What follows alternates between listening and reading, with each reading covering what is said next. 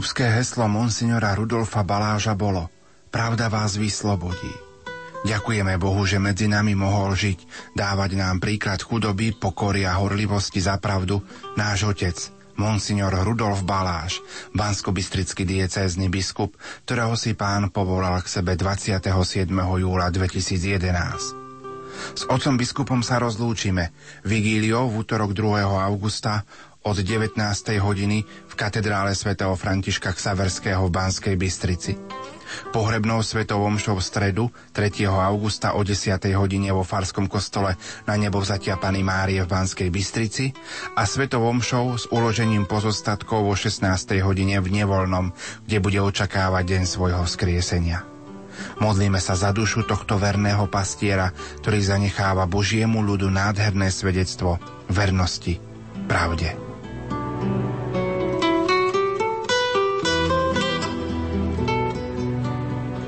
Milí poslucháči, v nasledujúcich minútach vám ponúkame výber z rozhlasových katechéz oca biskupa Rudolfa Baláža. Nerušené počúvanie vám prajú Peter Ondrejka, Diana Rauchová a Pavol Jurčaga.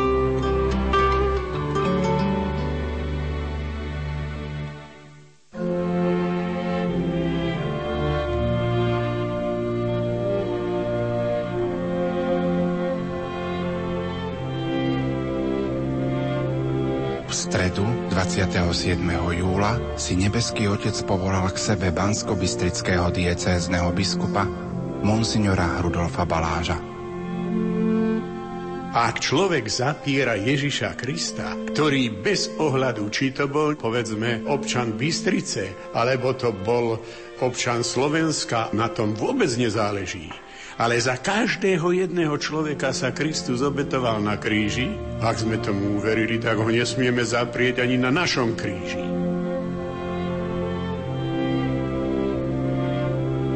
Pohrebné obrady začnú v stredu 3. augusta zádušnou svetovom show vo Farskom kostole na nebo vzatia Pany Mária v Banskej Bystrici o 10. hodine – Hlavným celebrantom bude bratislavský arcibiskup metropolita Monsignor Stanislav Zvolenský.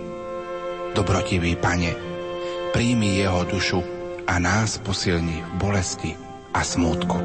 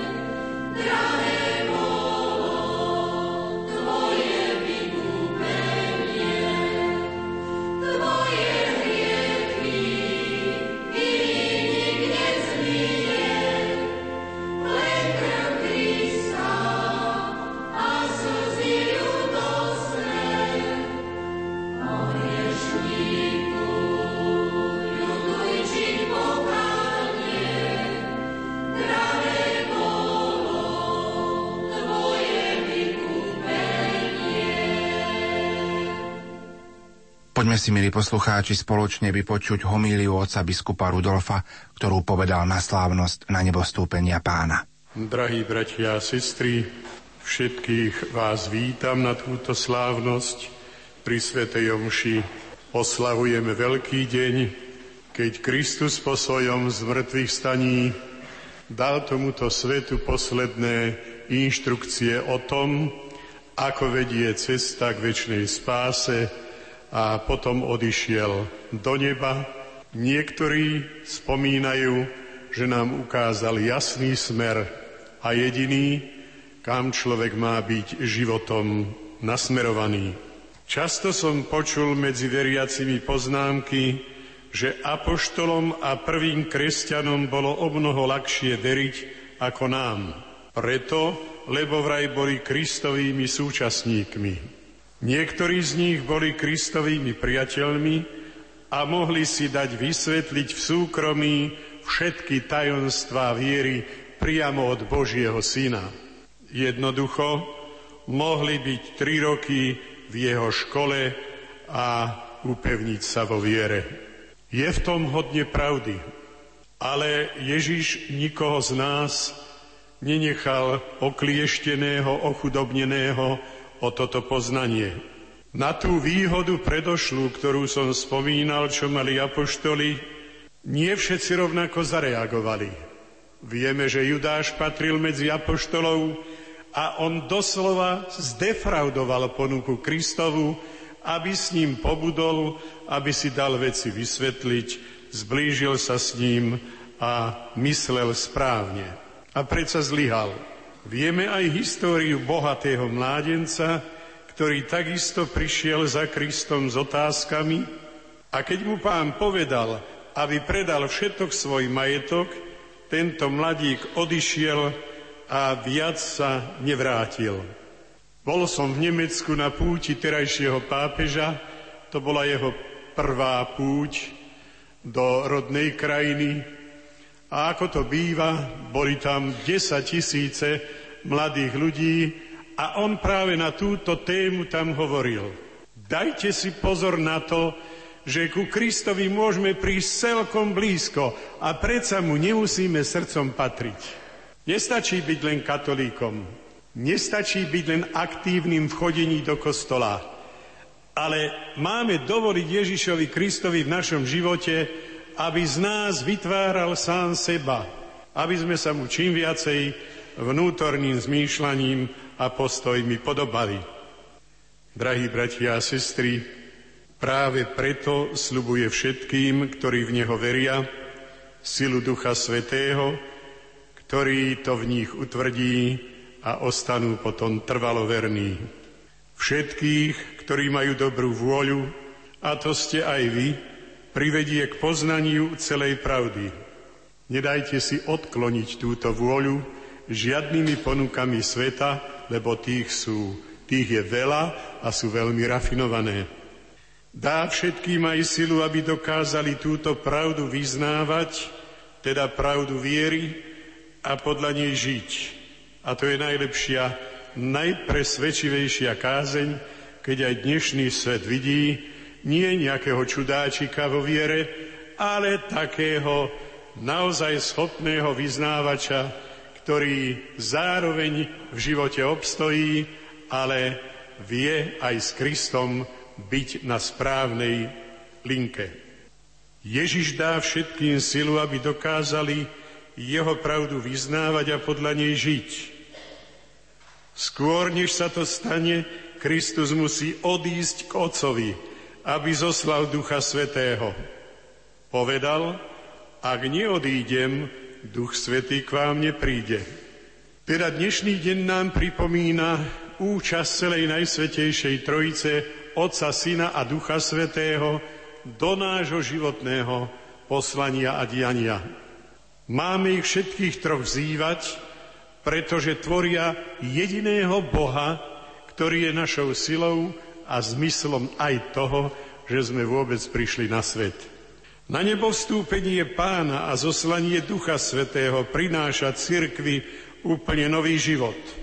Zoslaný Duch Svetý zvnútorňuje život podľa Kristovho evanielia v každom človeku, ktorý sa svojim postojom stáva Kristovým priateľom. Ježiš doslova musel zmiznúť z očí apoštolov, aby sa potom ich slabá viera stala istou. Toto platí pre všetkých nás. Keď odchádzal zo sveta, povedal, ja som s vami po všetky dni až do skončenia sveta. A je to tak. Je s nami vo Svetom duchu aj v Eucharistii aj v každom slove Evanielia. Choďme s ním ochotne, lebo on je cesta, pravda a život. Jeho vystúpením na nebesia bolo povýšené celé ľudstvo a bolo pozvané, že tam, kde patrí jeho spasiteľ a už je tam v nebeskej vlasti, patríme všetci my. Veď pre nás sa obetoval. Najmä my, vy mladí, to trénujte veľmi usilovne. Zameškané dni mladosti sa ťažko naprávajú, pretože človek naberie všelijaké nemoresy a tých zbaviť sa, to je naozaj veľká námaha. V Norimbergu v Nemecku je nový moderný chrám. Na oltári je veľký korpus Krista, to znamená telo Kristovo vyformované. A tento korpus Krista, ktorý je celý doráňaný a skláňa sa k ľuďom, je veľkou výzvou, že nerobte to ďalej so mnou. A to sa dá robiť vtedy, keď je človek neukáznený, keď aj celé náboženstvo berie ako trošku zvyku, ale fakticky on svojim postojom a svojim životom o Ježiša Krista nedbá. To je ten Kristus zohavený, na tom oltári v Norimberku. Tamojší farár hovorí, že toto krásne a umelecké dielo našiel kdesi v priekope, kde roky ležalo pod lístím. Dal ho odborne zreštaurovať napriek tomu, že korpusu chýbali ruky, nohy, no predsa v takejto podobe bol na oltári s doprovodným textom. Nemám svoje ruky, ale chcem tie tvoje. Odrazili ste mi nohy, dajte mi tie svoje. Nemám už svoju podobu, lebo ľudia ju zohavili. Daj mi krásu svojho života a choď k dnešnému človeku, tvojmu blížnemu a sprítomňuj jemu, ktorý je ďaleko odo mňa, sprítomňuj mu mňa. To je nádherný program. Máme tu študentov z katolického gymnázia, ale aj iných mladých ľudí. Nože si toto zoberte tak na svedomie. S týmto svetom, so všetkými vašimi krásnymi perspektívami, ale predovšetkým s jednou. Neobchádzať ľudí a veľmi veľa dobrého im reprezentovať, ukázať, ako sa to dá robiť, ako sa dá žiť v Ježišovi Kristovi. To je nádherná príprava na celý váš budúci život, ale je to nádherná príprava na kvalitné manželstvo a keď Boh dá, je to veľká príprava a solidná príprava na vstup do kňazského alebo reholného stavu. Jednoducho, mladosť, to je jar života a ako sa tam stvárnia niektoré rastliny, tak potom vyzerajú v lete. Buď sú to uschnuté kriple, alebo sú z toho nádherné rastliny, ktoré človek používa aj pre krásu, ale aj pre svoje zdravie ako potravu. Tento nádherný program, ktorý máme predložený církvou, je ako ušitý pre dnešného mladého veriaceho človeka. To je ideál života v duchu svetom, Duch Svetý prichádza k nám už podľa proroka Izaiáša v siedmých daroch. V dare múdrosti, rozumu, rady, sily, vedomosti, zbožnosti a Božej bázne. Teda denne dávajte pozor, aby ste boli múdri, naozaj kresťanskou múdrosťou. Lebo múdry sa dá byť aj tak, že je som mňa atomový fyzik, poznám všetky zásady, ale o Bohu sa mi ani nezasníva. Pozor na takéto omily. Lebo múdrosť je skutočne dvojaká. Múdrosť je tá, ktorá vedie k väčšnosti, priamo k Bohu, a múdrosť je tá, ktorá môže človeka priviesť aj k pozemskému zlyhaniu. Prosme pána v dnešný deň, aby sme mali pred očami neustále nebeskú vlast. On tam vystúpil aj preto, aby nám pripomínal, že naša vlast na tejto zemi, tá pozemská, môže byť krásna, môžeme sa tu mať veľmi dobre, sme tu jednoducho usadení, ale naša pravá vlast pod tých 80 90 rokoch, a to hovorí Maxima, tá naša pravá vlast je v nebesiach. A tam sa máme stretnúť s tým väčšným bohatstvom a s väčšnou krásou, tým, že stretneme Boha a svojho vykupiteľa Ježiša Krista. Zachovať takýto program znamená získať ovocie Ducha Svetého, ktorým je láska. Pravá láska dobročina, dobroprajná voči ľuďom. Radosť zo života, vyrovnanosť nášho vnútra. Pokoj, to je aj šťastie z toho, že ideme správnym smerom. Boh sa v nás ozýva. Trpezlivosť, tu si tiež musíme cvičiť, pretože sa stretáme so všelijakými problémami, ktoré nás vedú k nervozite. Trpezlivosť s druhým človekom, trpezlivosť niekedy s vlastnou biedou a chorobou. Potom, aby sme mali pravú ľudskosť, nie pretvaračnú, ale aby sme boli plní snahy, s kým sa stretneme, tomu dobre robiť. A nemusia to byť obrovské veci. Stačí pekné slovo, stačí dobrá rada, stačí prejaviť záujem o chudáka, ktorý veľmi trpí a nechápu ho ani domáci.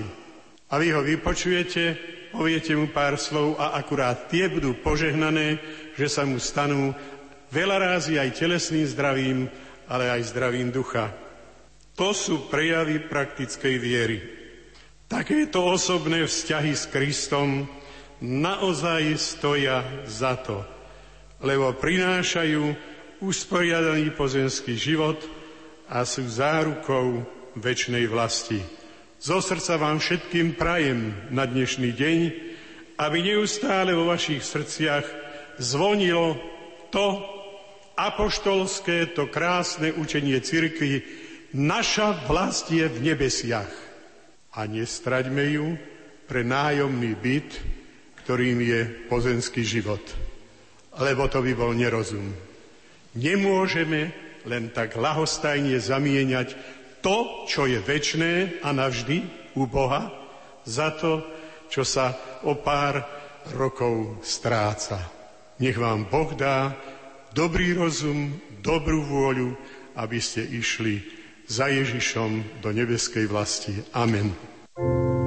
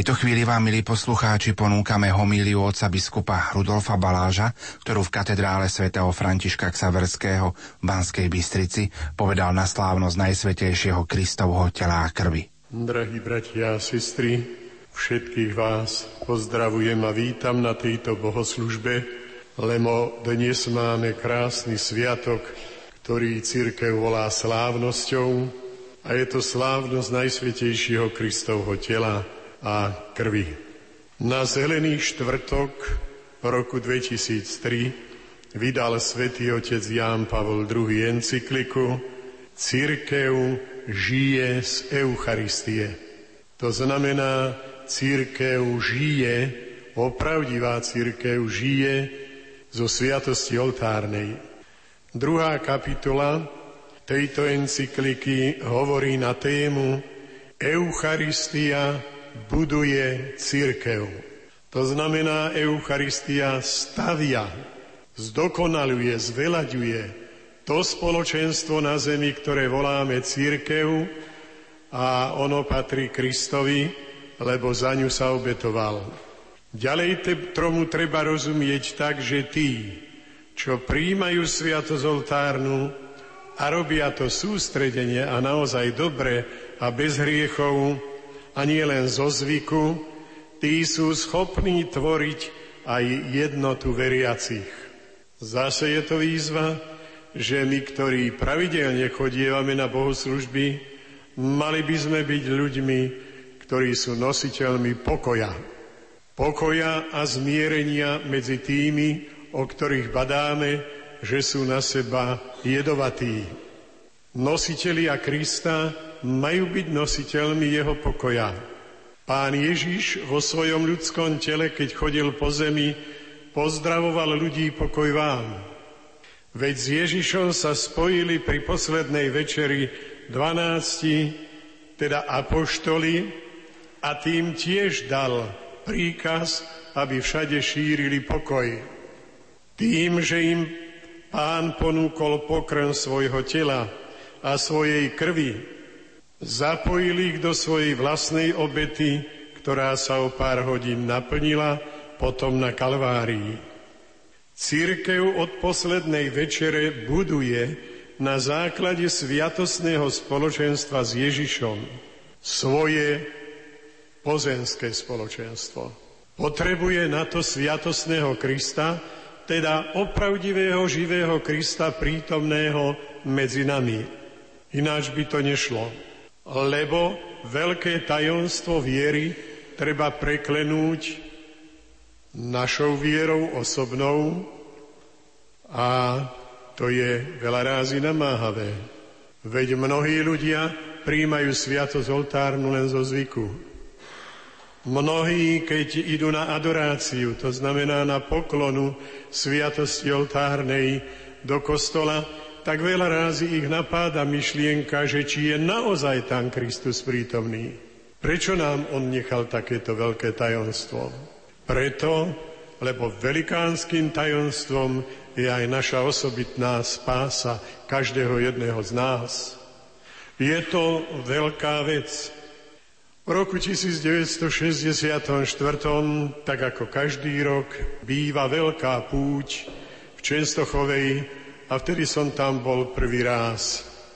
Išiel som tam s kamarátom kňazom Paľom Dubcom z Trnavskej diecézy a išli sme v noci cez Lendacké hory z toho dôvodu a veľmi pršalo, lebo komunisti zakázali ísť na tú púť do Čenstochovej. Celé Polsko vedelo, že Slováci tam nebudú. A my sme boli dvaja takí čerství kapláni, ja som bol vtedy v Krupine a on bol niekde na záhorí, ale dohodli sme sa, že rozhodne ideme. Šli sme na motorke. A potom na druhý deň sme sa tam obzerali, kde sa nejako dostať ku kňazom, prípadne k nejakému biskupovi, aby sme poznali trošku Polsko. Nikdy sme tam neboli. A pýtali sme sa istého pána, ale civila, že kde by sme my našli nejakého biskupa.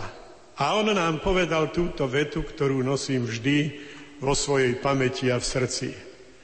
Choďte do Mariackého kostola, tam nájdete ožiarenú eucharistickú kaplnku a tam nájdete klačať arcibiskupa Vojtilu z Krakova. A my sme tam išli a my sme to presne našli, ako keby nám to bol povedal nejaký jasnovidec.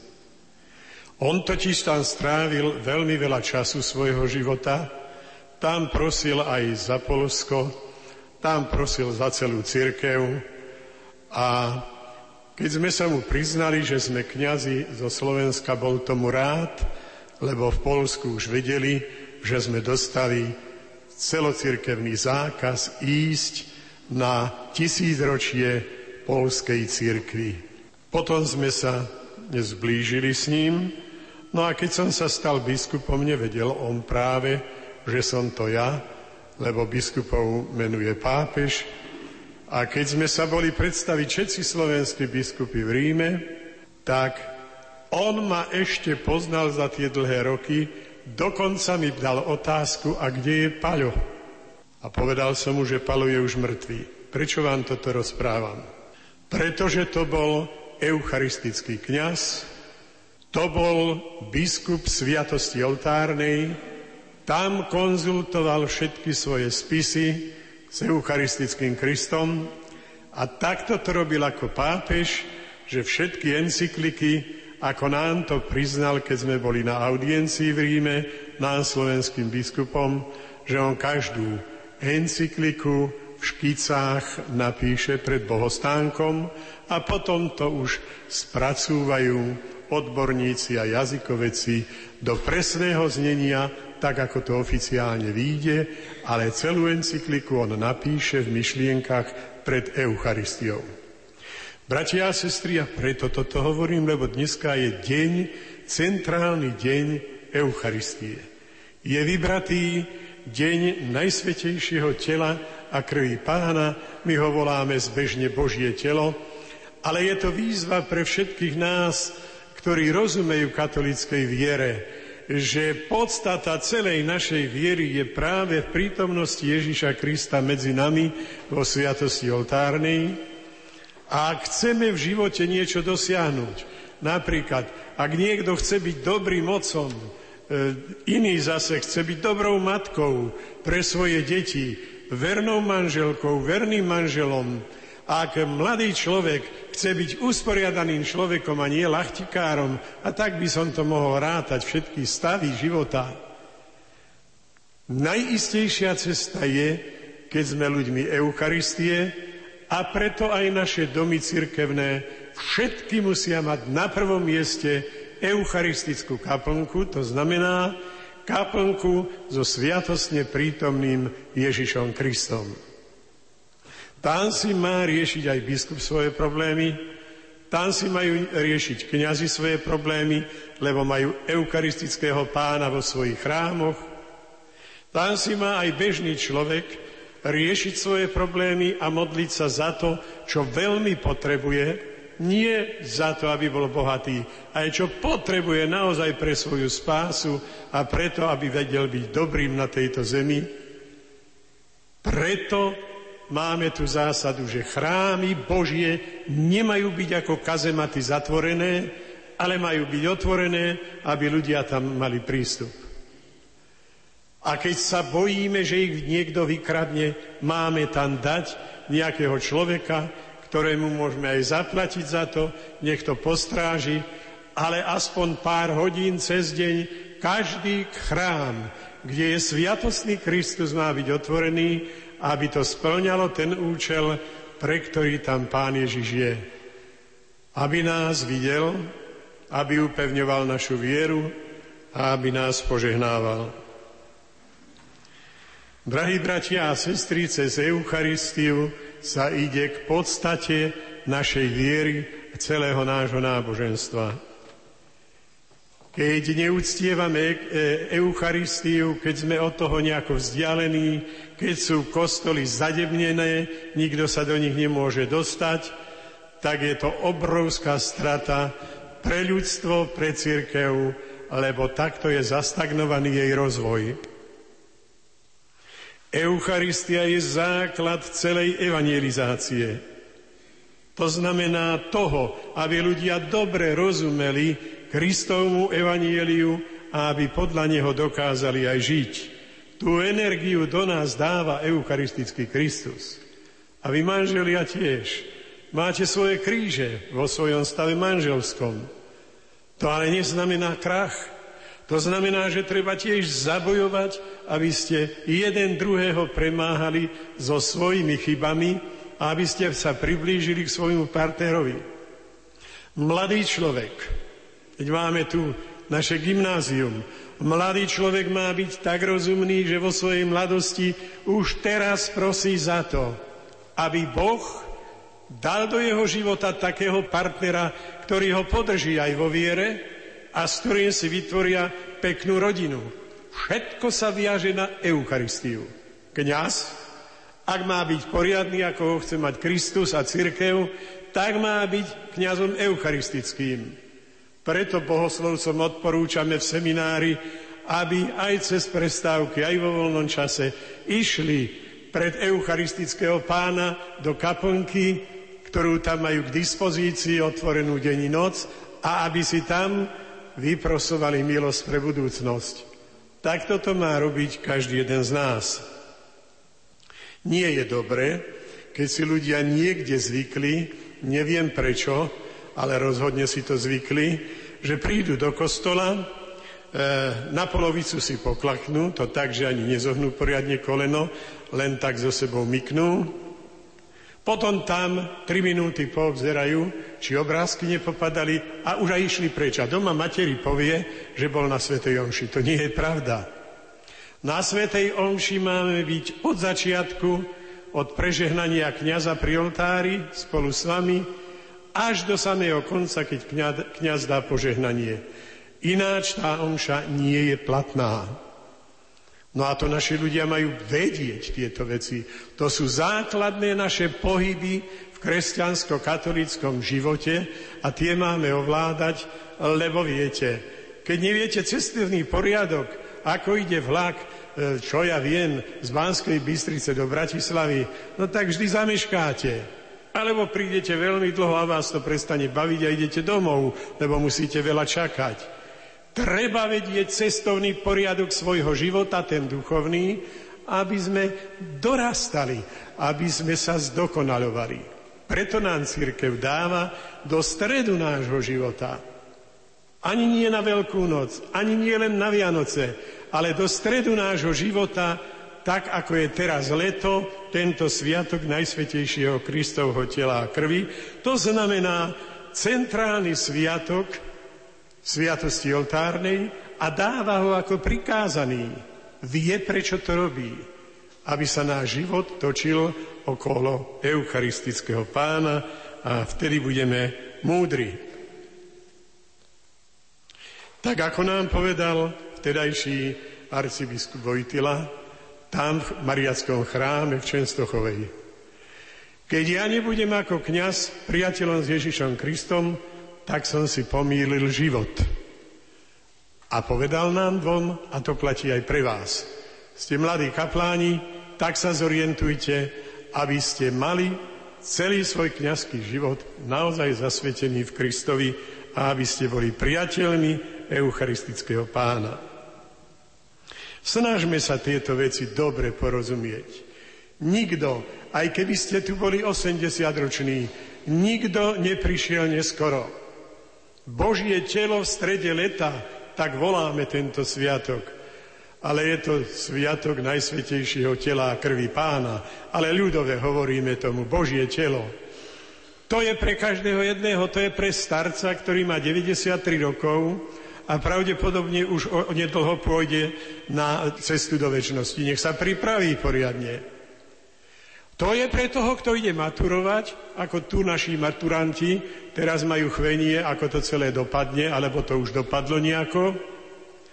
Ale aj tí, ktorí idú do manželstva, majú si v kostole vyprosiť toho pravého životného partnera a nie takého, ktorý im prepije ešte aj to pánky.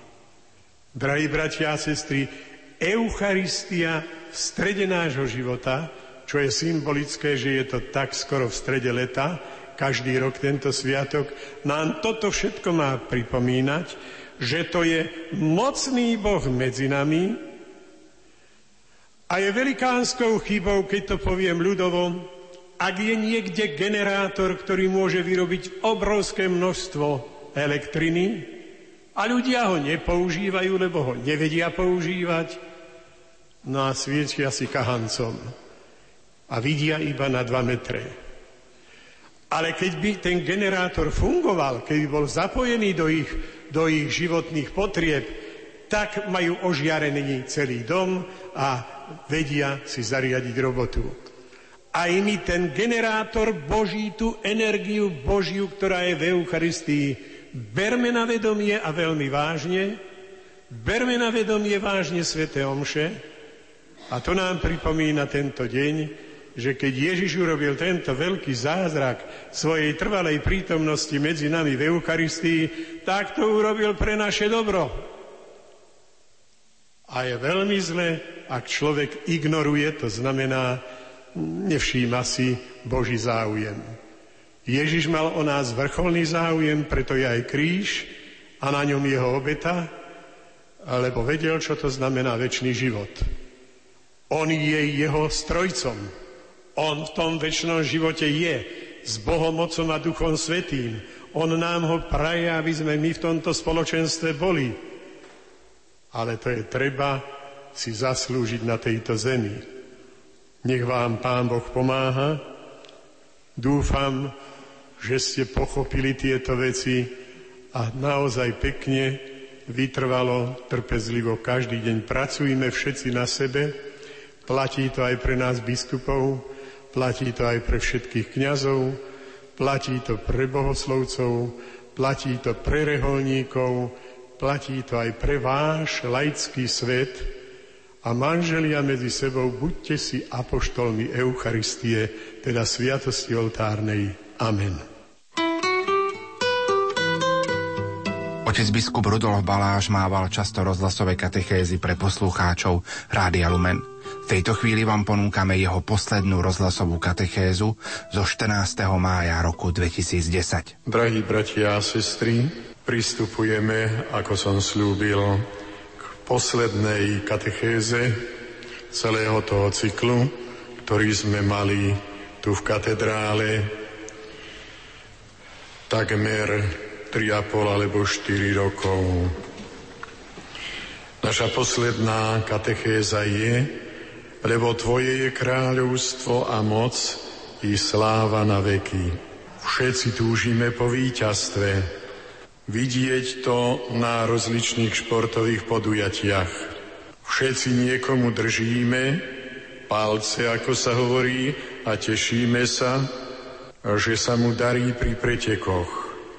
Keď sú rodičia na nejakom takom závodišti svojich detí, trpnú, ako to s nimi tam dopadne. Skrátka, ľudia tým druhým a najmä blízkym fandia. My sme si všetci blízki a oficiálne sa v cirkvi voláme bratia a sestry v Kristovi. Mali by sme si veľmi fandiť v tom, že čím lepšie poznať tohto majstra usporiadaného pozemského života, ale aj požehnanej a blaženej väčšnosti. On ju má v rukách, on za tieto fázy života pozemského, ale aj toho väčšného bojoval na kríži. Ježiš je náš hrdina a naša najväčšia múdrosť a opora. Dnes končíme tou vetou, lebo Tvoje je kráľovstvo a moc i sláva na veky. Takto končíme katolícke slávnosti, takto končíme vyznanie viery a blízkosti k svojmu Bohu. Ale nech je to kráľovstvo v nás a jeho moc nech sa tiež ukáže na nás, že sme ochotní počúvať svojho Boha. A potom môžeme z toho očakávať prislúbenú slávu. Takto sa modlievali kresťania od najstarších dôb, pridávali toto svoje želanie v liturgii na záver modlitby očenáš. Hovoríme o doxológii, znamená to o vzdávaní vďaky a chvály nášmu Bohu a Otcovi. Z nich ide istota víťazstva, hoci ešte neskončil svet, neskončil boj, zápas a my hovoríme o kráľovstve a moci v sláve, ktorú tvorí Ježiš po väčšnej prítomnosti s tými, ktorí vedeli na tejto zemi poriadne zápasiť so sebou, aby v nich Božie ideály vyrástli. Ježišovi nik nevezme slávu. Kristus prišiel na svet, aby porazil nepriateľa, ktorým bol diabol a bola ním aj smrť. Smrť je posledný nepriateľ, ktorý človeka strašil a týral, ktorého sa ľudia veľmi báli, lebo im dával predtuchu akéhosi zániku, nejakej velikánskej straty. Kresťan sa však môže pozerať aj smrti do očí s pokojom a dôverou. Všetci si ešte pamätáme, ako zomieral Boží služobník Ján Pavol II. Pamätáme i na nádherné slová, ktoré vyslovil tesne pred smrťou. Tým najbližším, ktorí tam okolo neho stáli, aj lekárom, ktorí všetko možné robili, len aby ešte kriesili ten jeho pozemský život. A on povedal slová plné dôvery a istoty v Božie milosrdenstvo. Všetkým povedal, nechajte ma odísť do otcovho domu. Kristus svojou smrťou zničil smrť, ale toto víťazstvo nie je dočasné, nie je chvíľkové. Jeho víťazstvo je na veky. Preto tá istota, ktorú cítiť z každého slova, lebo Tvoje je kráľovstvo a moc i sláva na veky. Z Evanielí vieme, že ešte niekto iný si chcel toto všetko privlastniť. Keď Ježiš Kristus po krste v Jordáne odišiel na púšť, priblížil sa k nemu diabol, aby ho pokúšal. Čítame o tom v Evaníliu svätého Marka, Matúša i Lukáša. Ježiš sa vrátil od Jordánu plný Ducha Svetého a duch ho vodil 40 dní po púšti a diabol ho pokúšal. V tých dňoch nič nejedol a keď sa skončili, vyhľadol. Tu mu diabol povedal, ak si Boží syn, povedz tomuto kameňu, aby sa stal chlebom. Ježiš mu odvetil, napísané je, nie len z chleba žije človek, a potom ho diabol vyzdvihol v jedinom okamihu a ukázal mu všetky kráľovstvá sveta a vravel. Dám ti všetku ich moc a slávu, lebo som ju dostal a dám ju komu chcem. Ak sa mi teda budeš kláňať, všetko bude tvoje. A Ježiš mu povedal, je napísané, pánovi svojmu Bohu sa budeš kláňať a jedine jemu budeš slúžiť. Drahí bratia a sestry, práve prežívame dobu, keď sa nám núka plno šeliakých bôžikov. Falošných samozrejme. Ale ľudia bežia za nimi o zlom krky a chcú dostať aspoň niečo z ich pazúrov. Povedali sme si, že diabol ukázal Kristovi všetky kráľovstvá, to znamená celé bohatstvo sveta a povedal mu, dám ti všetku ich moc aj slávu, ja od teba nechcem nič, len sa mi klaňaj. Vidíme tu rafinovanosť diabla, ktorý ponúka kráľovstvo, moc a slávu, a diabol, ktorý je klamár od počiatku, ten nič iného nechce, len aby Boží syn pred ním padol. Je dobre pri tejto katechéze si uvedomiť, že aj nám diabol ponúka kadečo. Aj nám, na ktorých sa liala krstná voda a v mene Kristovom sme dostali nadprirodzený život. Koľkokrát robíme to, že padáme pred týmto naničhodníkom, pred týmto zbojníkom ľudských duší, pred diablom a berieme to, čo nám netreba a to, čo nám nepatrí, lebo sme sa prihlásili vola kedy cez krst, cez krstných rodičov za priateľov Kristových. To sú tie škody, ktoré sú nenahraditeľné. Aj takáto sila, ako je diabolská, je obmedzená, keď je s nami Kristus.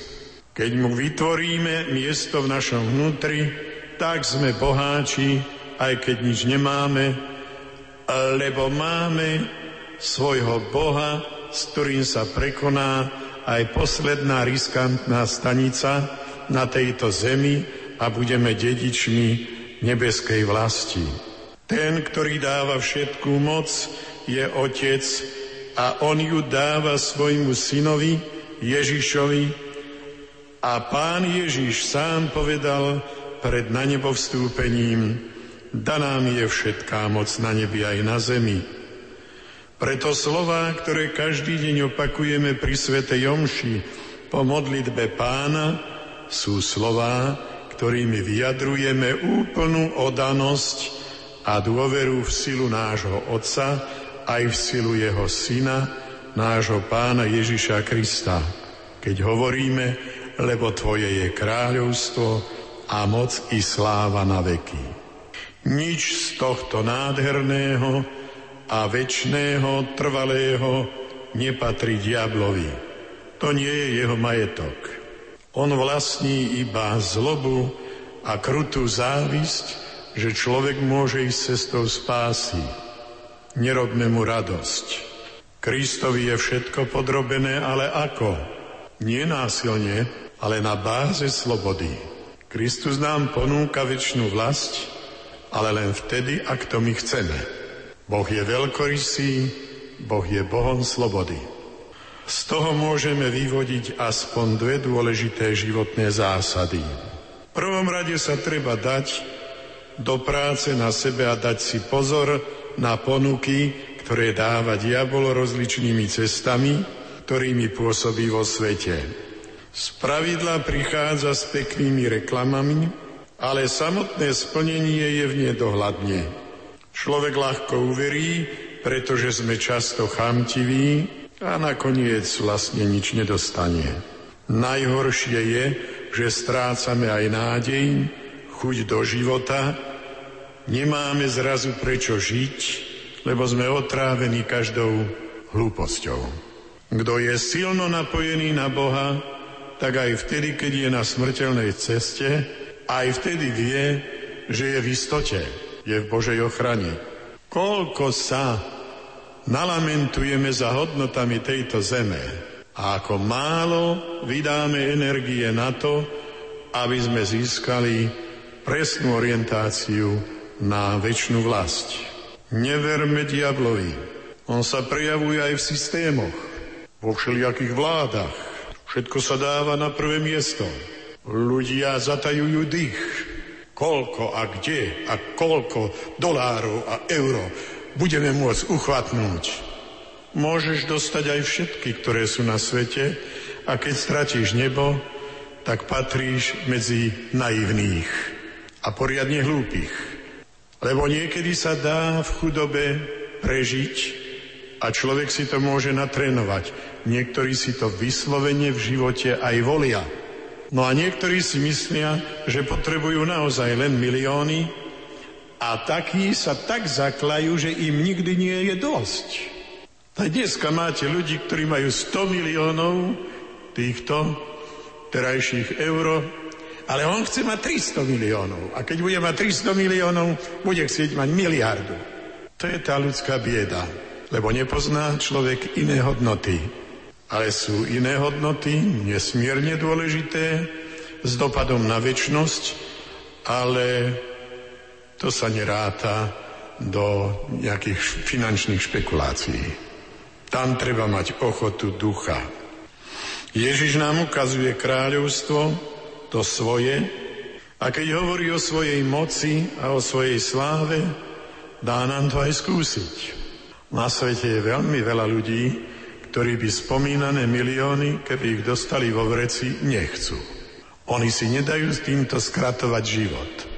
A je to rad radom zase ľudia, ktorí majú také malilinké náboženstvo, také až na poveru, no tak tí chamcú potom všetko a znova je to zase na veľmi úbohej úrovni. Druhá dôležitá pravda a zásada, ktorú si treba uvedomovať a prežívať, je viera vo víťazstvo Boha vo svete. Niektorí kresťania si myslia, že čím viacej zápasia v tomto svete a čím viacej lamentujú nad svetom a čím viacej ho odsudzujú, tým sú vernejší a opravdivejší a kresťanskejší. Vidia vždy katastrofické scenáre a z toho potom žijú. A myslia si, že sú od všetkého uchránení, lebo tomu rozumejú. My sme si veľa rázy v týchto katechézach povedali, že naše poslanie na svete je, aby sme robili osobné pokánie za posvetenie ľudstva. Toto sa Kristovi jednoznačne páči. Sme vtedy jeho spojencami, pretože cez nás prúdi milosť pre iných.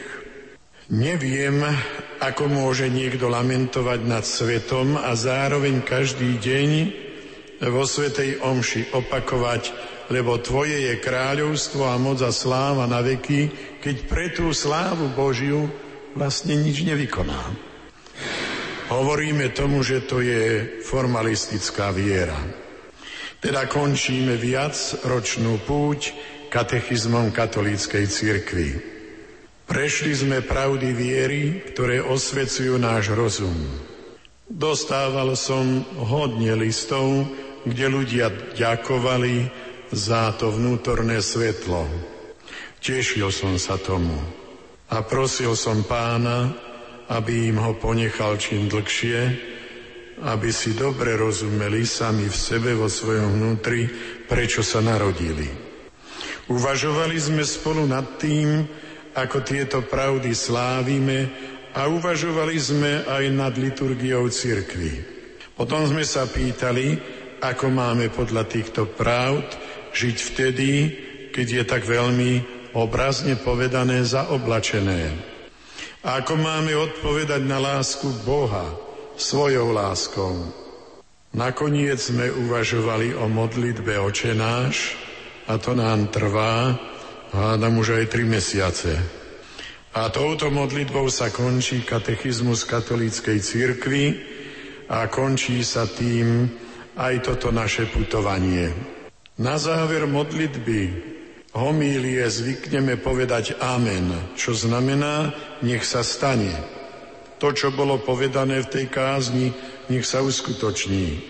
Potvrdzujeme, že veríme a vyznávame všetko, čo nás naučil Boh. Avšak život kresťana je ustavičné poznávanie Boha. Preto každý záver má byť zároveň novým začiatkom, ktorým by sme poznanie nášho pána prehlbovali ďalej. Pretože väčší život je v tom, aby poznali Teba, jediného pravého Boha a toho, ktorého si poslal, Ježiša Krista. Moja veľká vďaka patrí Pánu Bohu, že mi dal ochotu tieto katechézy pripravovať a vždy si aj vymerať čas, obmedziť sa na to, aby som ich mohol prednášať a tak splniť aj želanie konferencie biskupov Slovenska. Táto úloha mi bola daná na apoštolskej administratúre, teda v Bratislave. Bol tam prítomný aj pán Nuncius a viete, že aj pán kardinál Tomko. A keďže mám na starosti v rámci Slovenska komisiu pre katechézu a katolícke školy, tak mi to jednoducho pridelili a ja chvála Pánu Bohu som sa nejako nevyhováral. Veľa som sa naučil, prehlbil som si aj ja svoj duchovný život, mnohým veciam o mnoho lepšie rozumiem a dúfam, že sa to podarilo aj tým, ktorí katechézy počúvali. Prajem všetkým poslucháčom katechéz, ktoré za roky odzneli v Rádiu Lumen z našej Bystrickej katedrály, duchovné ozdravenie, a trvalú Kristovú milosť. Amen.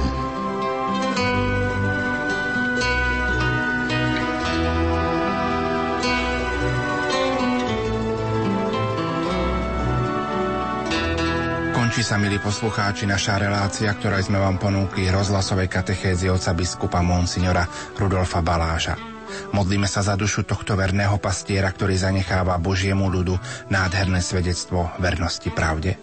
Za pozornosť vám v tejto chvíli ďakujú Peter Ondrejka, Diana Rauchová a Pavol Jurčaka. Do počutia.